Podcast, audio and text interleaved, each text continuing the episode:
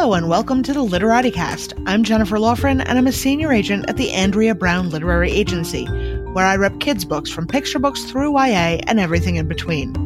My guest today has a new picture book coming out very soon, or possibly already out, depending on when you're listening to this. The End of Something Wonderful is Stephanie Lucianovic's first picture book, and she's going to talk to us about navigating your debut season and so much more. Let me see if I can get Stephanie on the line. Hi, Stephanie. Hi, Jen. Welcome to the podcast. Thanks for joining me. Thank you for having me. I'm very excited. Of course. So we've been Twitter friends for a long time, so I definitely wanted to get you on here. Yes. Because your debut picture book is about to come out as we record this. Congratulations. Thank you. So I thought maybe we could talk a bit about it and about navigating pre-publication and the things you've learned along the way. Does that sound good? Sounds great. Okay. First of all, can you tell us a bit about your book and what led you to write it? So my book, The End of Something Wonderful, A Practical Guide to a Backyard Funeral, is about a mourning process that I felt wasn't necessarily always covered or frequently covered in books about uh, dead pets for kids, which is having a backyard funeral can be extremely therapeutic as sort of a practical way to move through your stages of grief. It is something, having backyard funerals is something that I did a lot as a child uh, with my older sister, from small animals to our cats. And at the time of writing it, I had been wanting to write a book to sort of deal with our own, my family's own uh, process of dealing with one of our cats dying. And I was reading all the books out there, and I really wanted to commemorate that cat, Hunkamunka, in some way. But in the end, as I read the various books, you know, the typical ones that I'll get into later about mentor texts, I did see this lack of a guide. And so I decided to make it more general to pets passing, dying, uh, and less specific to my family. But I did think about, if I were to teach my kids, what what did I do as a child when I did backyard funerals? Because we hadn't done them here in California. And so I sat down, and literally the first line was, first, you need something dead. And that has been the first line that has stuck. And from then, it just flowed out as this second person how-to. Uh, so you mentioned mentor texts. I know you had a ton of mentor texts when you were writing The End of Something Wonderful. Can you tell us first, for the uninitiated, what is a mentor text, and also why are they important? Okay, so I have to say that I didn't necessarily know what a mentor text was when I was writing this book. Initially, I think my agent at the time said, um, this would be a good mentor text for you. And I'm not even sure which book it was. And I was like, oh, there's a term for going and looking up all the books that might be relevant. So a mentor text or texts are books that you seek out because you want to see how a particular topic, like death in pets, has been treated by other books. And it doesn't even have to be death in pets for me. It was death it enlarged to sad things or darker picture books, and how have they worked in humor. Um, so in writing The End of Something Wonderful, I ended up having, well, at least twenty mentor texts that I could say materially contributed to how I was going to shape the text. And not all of them were death or sad or dark books. Some were extremely silly, like if you're going to bring an alligator to school, don't. Um, so mentor texts can help inform the text you're writing in terms of how far can you go? What hasn't been done? What boundaries can you push? But also, if you're trying to capture a certain tonality or a certain voice, you're still trying to find your voice in that text. Reading lots of mentor texts in a category of voice you want to capture is another thing that they are useful for. So it's basically reading a lot of books. They're mentor texts. They're, they're probably along the way all going to contribute to your writing. Like I say, twenty mentor texts I could name, but truthfully, my mentor text would be every children's book I've ever read, because they all fall in into your head somehow. Right. And you're not just reading them, though. You're like really reading them. You're like you're, analyzing them, right? How, it, why do they work? Exactly. You're really paying attention to the language, the word usage. Uh, for me, it's always about beat and flow. I'm always trying to be very in sync with that, with what I write in a more lyrical style. And you're not copying the style. You're hopefully coming up with your own voice as a result of an amalgamation of lots of other voices. And so you are studying them to that degree. So you said that you read about twenty or a million, but yes. How did you find those mentor texts? Um, okay. So some I would have already been aware of when I first started out writing um, my first Dead Cat book. And I think it was an editor who said, you should read The tenth Good Thing About Barney, which I had not ever come across in my whole, I, I was not aware of this book, even though I love Judith Viorst. Um, so went and read that, uh, bawled. And I was also aware of, of other death pet books because our preschool teacher at the time had suggested various ones. And then I literally started doing Google searches and looking up dead pet books and then becoming very aware of books about death for children being discussed on Twitter. Or if you go to Amazon and you look at books that are related to, uh, you know, say The tenth Good Thing About Barney. I think that's how I found um, City Dog, Country Frog. That was a way of doing it. But it was at times a Google search or going on Twitter and saying, hey, what are some good books that deal with pet death? Either because I needed it for my own children at the time or later I was expanding that to look for what else was out there that I hadn't already been, uh, that hadn't already been recommended to me. And of course, I would say your friendly neighborhood librarian or bookseller is a good resource too. Definitely. I would say so. I'm a little bit I guess I'm a little bit shy in that respect. So I tend to do my research um, very personally on my own. But I would say that, yes, I mean, teachers, librarians, booksellers, they would all have recommendations because I know booksellers for sure and librarians have designated shelves even or sections that deal with grief. So I know it sounds, from all you've said so far, your book sounds very depressing and upsetting. Uh, but I know that it isn't because I've read it. It's funny. Um, so how do you navigate that? Like you're, it's a topic that a lot of people would shy away from when it comes to picture books. How do you overcome that? And why do you think it is that people shy away? And like, how do you, uh, I don't know. Well, do okay. How did I do it in the text is that was more in the mentor text idea too, of looking at, Uh, Lucy Ruth Cummins' book, A Very Hungry Lion or A Dwindling Assortment of Animals, because it was dark humor. It was death, but it was funny. And then also reading goofball humor like President Squid by Erin Reynolds and Sarah Varon. So I knew I wanted this to be emotional. And I think it just easily came out as emotional because I was emotional while writing it.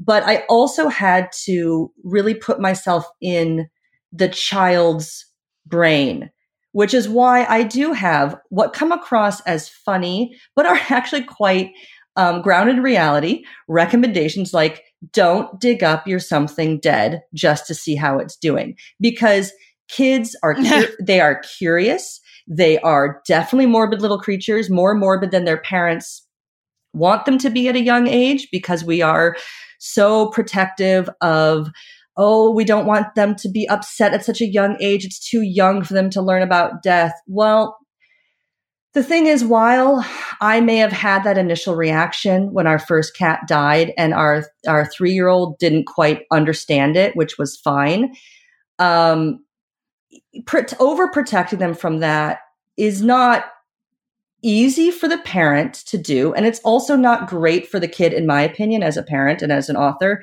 Because if you normalize death earlier, it doesn't become this verboten topic that is scary. And if you always well up or shy away from it as an adult, you're sending a signal to your child that um, this is something upsetting that nobody wants to talk about.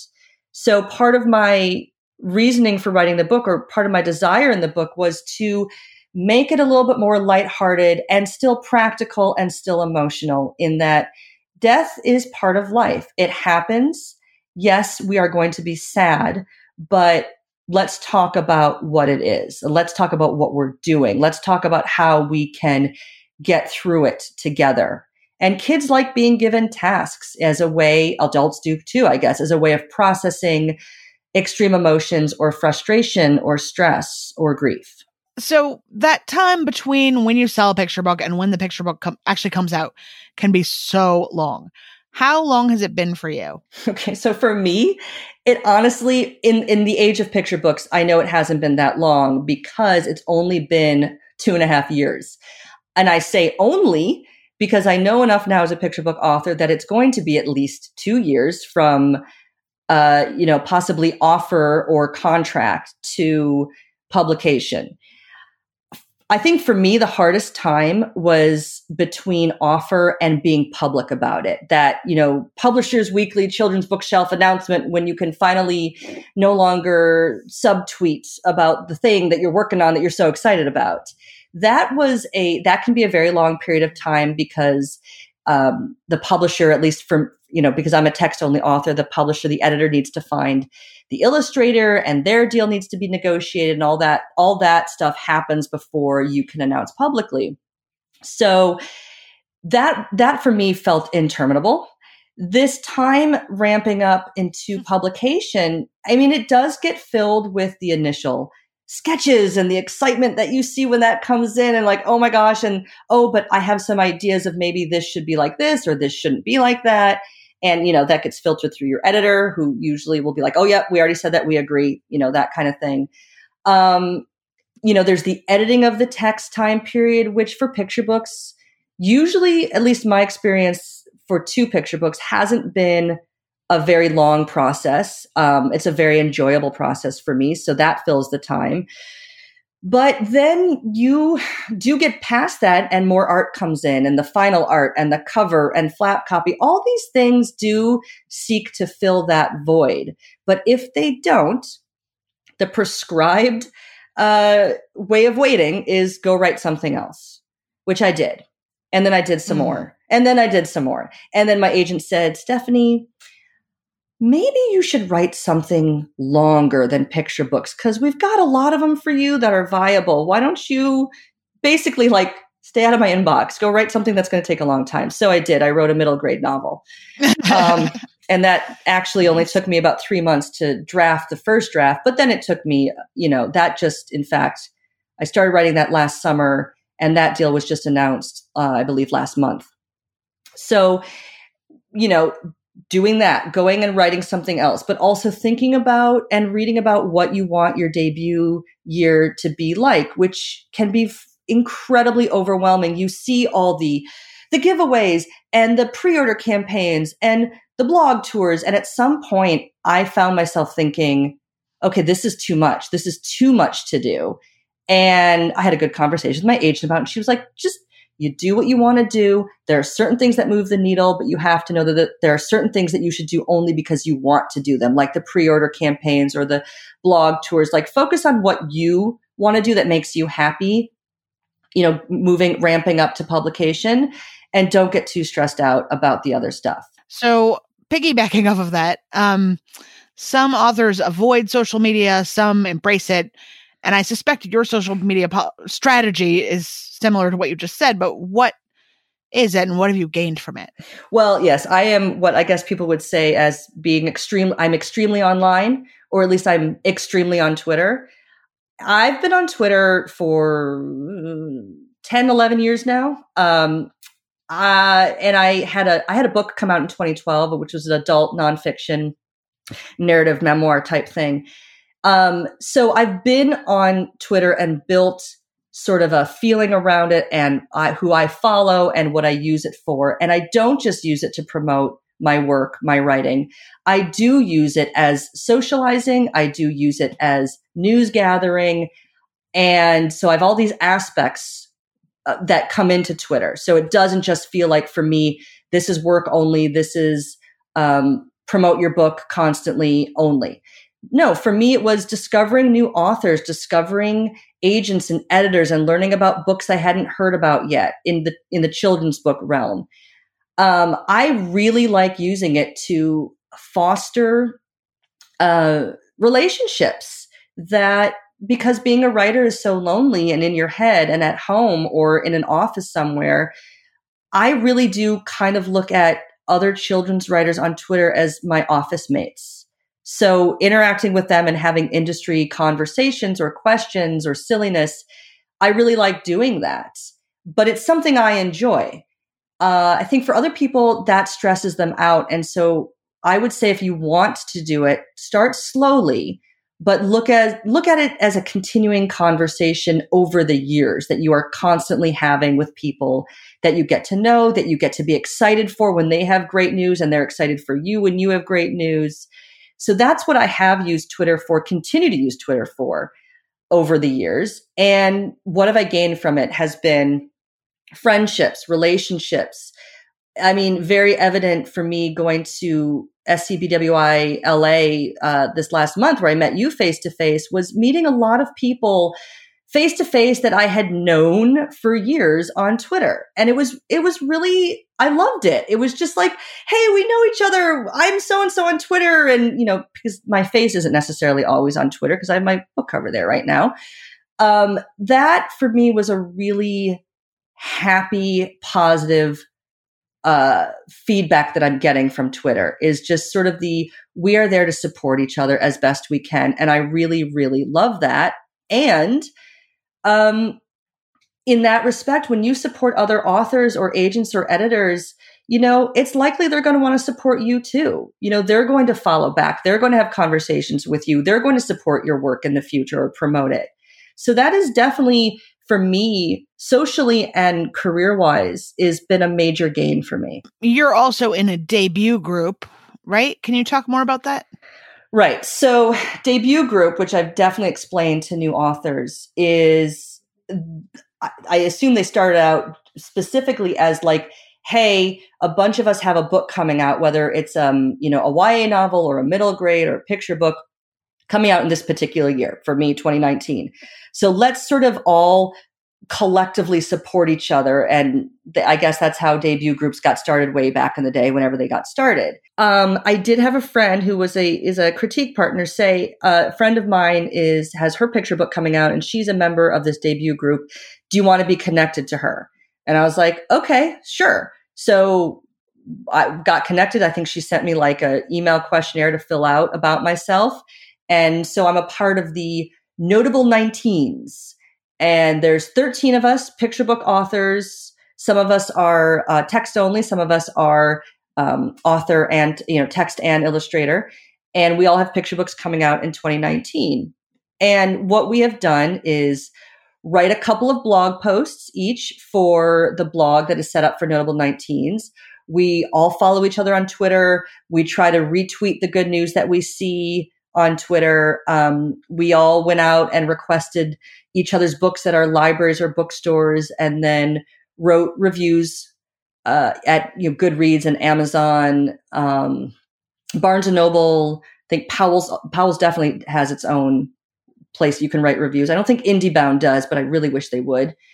And you know, we sort of committed to doing certain things and brainstorming, like what other things can we do together as a group that will get us attention? So, you know, there were a couple of blogs out there like Tara Lazar, who had us all on answering a question or uh, talking about what rule we all broke or something like that. So that is what a debut group is. And you can participate, you know, as much or as little as you want, because I think that can feel overwhelming about how much are we supposed to be doing, because it is still all, you know, on your own dime. Obviously, you're not getting paid to do it because it's self-promotion, but you have to make your own choices about whether or not you can participate in everything the entire group wants to do, or, and if your group's okay with that. But I think that's all said at the outset. I think at the outset for us, the mission was write reviews, request, request books, support each other on social media. One thing that stymies a lot of new picture book authors who are not illustrators, so you're text only, like yourself, is how to deal with their illustrator, because like, surprise, this book that you were thinking about so hard for years is not just your book anymore. Right. So I know this is a passion point for you. Can can we talk about some like do's and don'ts for picture book authors? Yes. So I want to talk about this from the standpoint of, as a text-only author, when I first started out, I didn't even know if I could do children's books if I didn't also illustrate them. I obviously was disabused of that notion and found out this is the process. No, you don't have to find your own illustrator. But I was also that author who was like, oh, what if I don't like the illustrations? I can't let go of my work. Well, guess what? You can, and you will, if you want to get published, because you have to. That's, and you have to. Exactly. Yes. That is part of the process. And I even had my little sister say, like, I don't think I could give up that control. And I was like, well, if you want to get published, you will. So yes, you can have, you know, in mind, like, oh, I like this style or that style, but you know, you're not necessarily going to get that style. And once you sell your book, for which you are paid, to an editor, it is not just your book. It is their book. It is whatever illustrator they uh, contract. It's, it's a shared book. So, um, eventually it's like the frog, you know, the frog in the pot turning up the water. By degrees, you do get used to it. And it's very exciting uh, when you see the art, or when you, when they're like, here's a list of illustrators we're considering. What do you think? You know, not all editors do that, but I, that's been my experience. And it's great. It's just, it's just great to sort of look at different styles and be like, ooh, could be that, could be that, could be that. Um, so you, you've got to ditch those preconceptions that this is your book, especially in my case, because when the art came in, the final spread was not quite exactly what I thought should be right for the story. And I said something to my editor. She was like, oh no, we agree on that. We've already said something. And so they went back to George Aramos, the illustrator of The End of Something Wonderful. And I don't know what they said, but it was probably like, we need a different way of ending this. And he came up with the end. I would never have imagined it, but it was so perfect that I burst into tears when I saw that final spread. It was just, and I was laughing because it's funny and it's sweet. And it was just, it was just one of those wonderful, I didn't know that's what it should be. And yes, that's exactly what it should be, because George knew that that's what it should be. So that is all the great stuff about having an illustrator too. But one thing I learned along the way is um, illustrators can be responsible, I think, for the end papers or the case cover. Um, if you have a different design under the, under the, um, the hi, the dust jacket. Um, but there's a book designer involved too. So the book designer is responsible for how your jacket looks, how the case cover looks, and how the end papers, maybe they come up with the design, they ask the illustrator for the art, but the book designer is responsible for the font, which I have gone on and on and on how much I love the font of The End of Something Wonderful, because it's very Edward Gorey-like. And unbeknownst to the designer, the book designer, Irene Vandervoort at Sterling, I'd grown up with Edward Gorey books my whole life. My mom is a huge Edward Gorey freak, and Charles Adams. So this was just one of these perfect serendipitous moments of they knew exactly what this book needed. I never would have been able to say what the font should be, because that's not the way I think. I'm not graphically inclined. Um, so when I found that out, I wanted to make sure that I didn't say that it was the illustrator's font, although I think some illustrators do fonts, which is what makes this confusing, that it was the book designer's font. And if there's an art director involved, I want, you know, people should know that name too, so that when you go out on social media, on blogs, doing interviews, you should be promoting the whole package. It's not just the author who wrote the text. It's everything that went into what you see there to make it such a wonderful book. And that, so promote, always mention the illustrator, always try to mention the book designer when you're talking about the jacket or various design elements, because they want to hear great things about the book too. And I think that sometimes on social media, I mean, at least from what I see, it can be, there's a lot of text-only authors doing the promotion, or they're the ones out there doing the publicity in some cases. And there are some illustrators who, well, George lives in England, so I don't see him on Twitter as much because we're totally out of time and uh, out of time sync. And he also might not be a very online person, but I still want to make sure that he is tagged in some way so he knows, hey, in case you didn't hear, this blog mentioned us and said this great thing, you know, these great things about the book. And so that's that's definitely a key point. Illustrator and art director or or um, book designer mention. Make sure that they're seeing the great things that are being said about the book. If you are out there seeing it, they should be seeing it too. So just make sure they're seeing it. Um, one other thing you should not do is, and this is something I had to learn, and I'm still, I feel like, retraining my mouth, don't refer to the illustrator as my illustrator. Now, that said, I've seen some illustrators on Twitter say, I'm not bothered by that. But I've seen some illustrators say like, ooh, yeah, please don't, because I don't think George is out there referring to me as my author, because that seems also strange. So it's the illustrator, the illustrator of our book, or The End of Something Wonderful's illustrator, something like that. It's not my illustrator. I think it's it comes to you in a natural way of speaking, my illustrator, because you're saying my agent or my editor. That makes a little bit more sense, but my illustrator is no, it's the, it's the book's illustrator. It's the illustrator of the book. So I still want to talk, and we're like running out of time, but I need to talk to you about some books. Yes. So what are your favorite current new picture books that you think people should definitely pick up besides your own book? Okay. So current for me can mean months ago, but they are in the year twenty nineteen. Um, I love, um, The Important Thing About Margaret Wise Brown by Mac Barnett and Sarah Jacoby. That came out in May. Um, I especially love this quote because I feel like it really pertains to the book I wrote.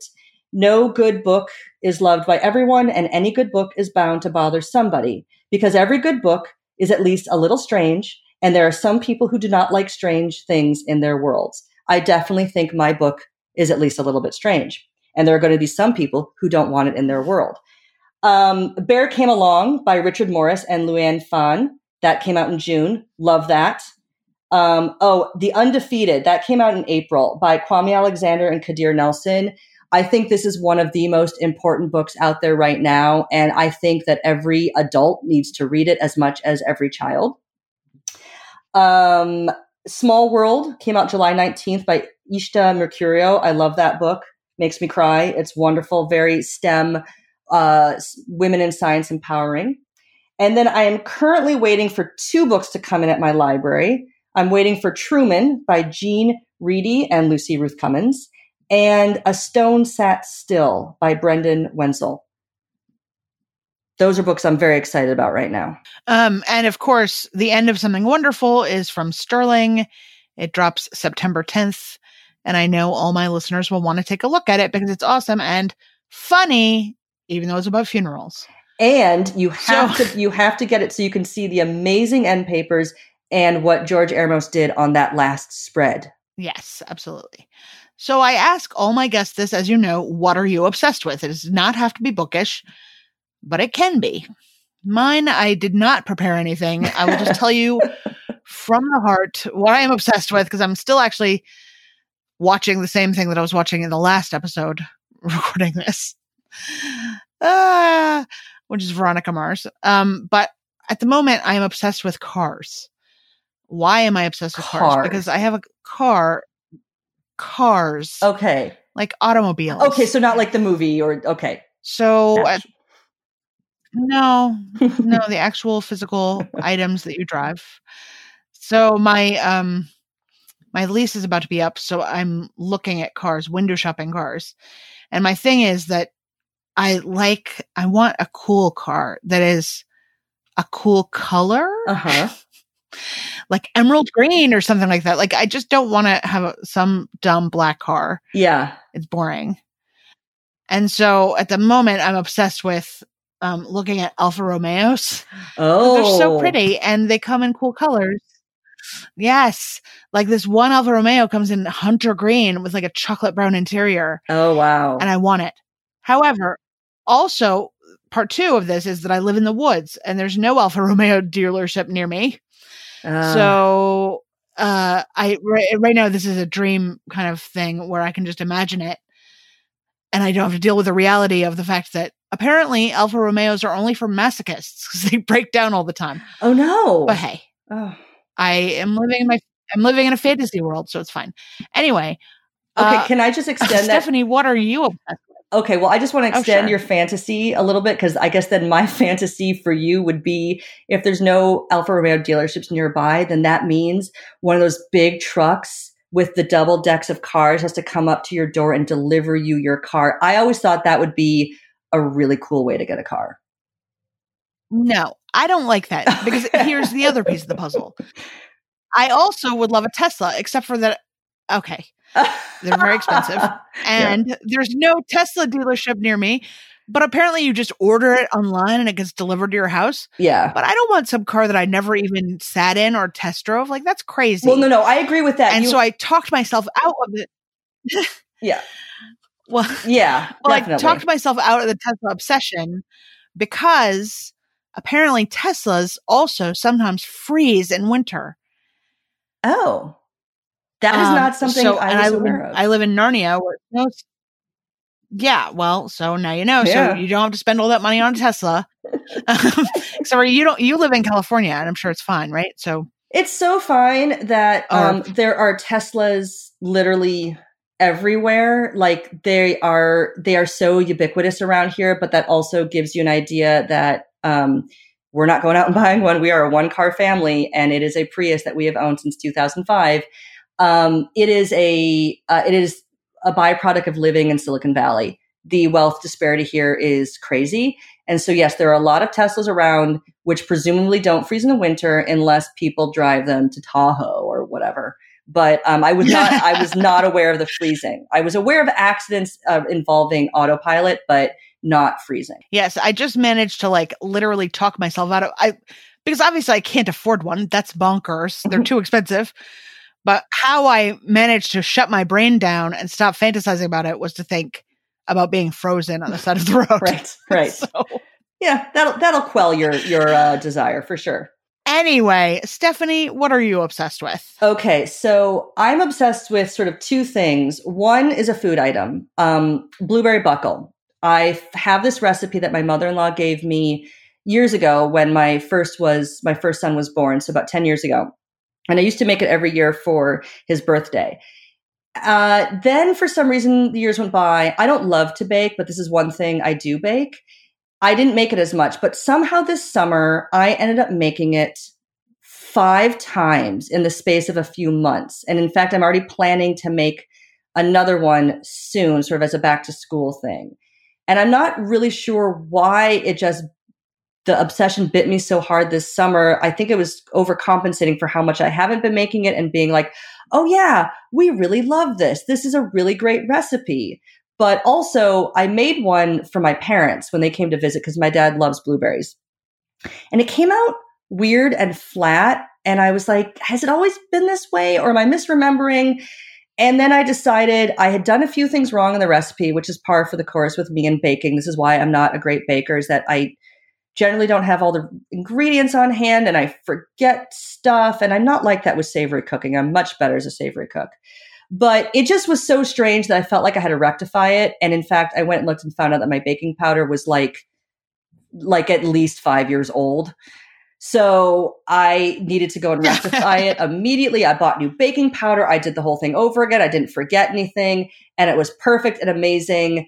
And my family's been watching the British baking um Great British Baking Show recently. So my husband's fond of turning stuff over and saying, that's a good bake that, and scraping at it and stuff like that. So that has been a food obsession, but I do have what is sort of a bookish obsession, although it's not entirely bookish, but it's this Etsy store called Jezebel Charms. And this woman in England makes these beautiful pieces of jewelry out of, I'm going to get the metal wrong. I think it's bronze, and they are overlaid with um well there's there's a lot of literary stuff, because I have one. It's a cuff, it's a it's a brass cuff with black overlay, and then the text is picked out in in the brass, and it's a particular section from uh Persuasion by Jane Austen. It's like the most romantic scene of the book, so had to get that. I also have one that has a quote from Dracula in it, and I had to get that because it looks like it's it got dripping blood, as though you've had vampire bites. Um, but she also has scientific and mathematical ones. So there's math equations. There's the periodic table of elements. There's um, I had to get one for um, my new book launch. It is an anatomical skeleton. So if you imagine black nice. on the cuff, and then it's the brass picked out in the anatomical skeleton, but also one that has the Latin memento mori, which is remember you will die, which I think is just a good practical reminder if I'm um, trying to normalize death. Not that I'm going to read this to the children in any way, but I just have to have this little inside darkness. um, but then I have a, a final sure. one, my fifth one, which is she does cartography too. So I have a, a very old map of a part of London. So you've got this beautiful blue Thames flowing through it. Check out her store. They're beautiful and they are clearly addictive because I own six of them. Well, I will put a link to that in the show notes, as well as all the books we talked about. And if you will send me the blueberry thing recipe, I'll put that too. Definitely. All right. Thank you so much, Stephanie. Thank I'll you, talk to you Jen. soon. Thank you. Bye. Thanks to my guest, Stephanie Lucianovic. Her book, The End of Something Wonderful, illustrated by George Aramos, is on bookstore shelves September tenth. And thanks so much to you for listening. If you'd like to support the LiteratiCast, we do have a Patreon. That's patreon.com slash LiteratiCast. Also, I'll have links to Stephanie's book, as well as all the books we talked about today, up on my website. That's jenniferlaughran.com slash LiteratiCast. Thanks so much for listening, and see you next time.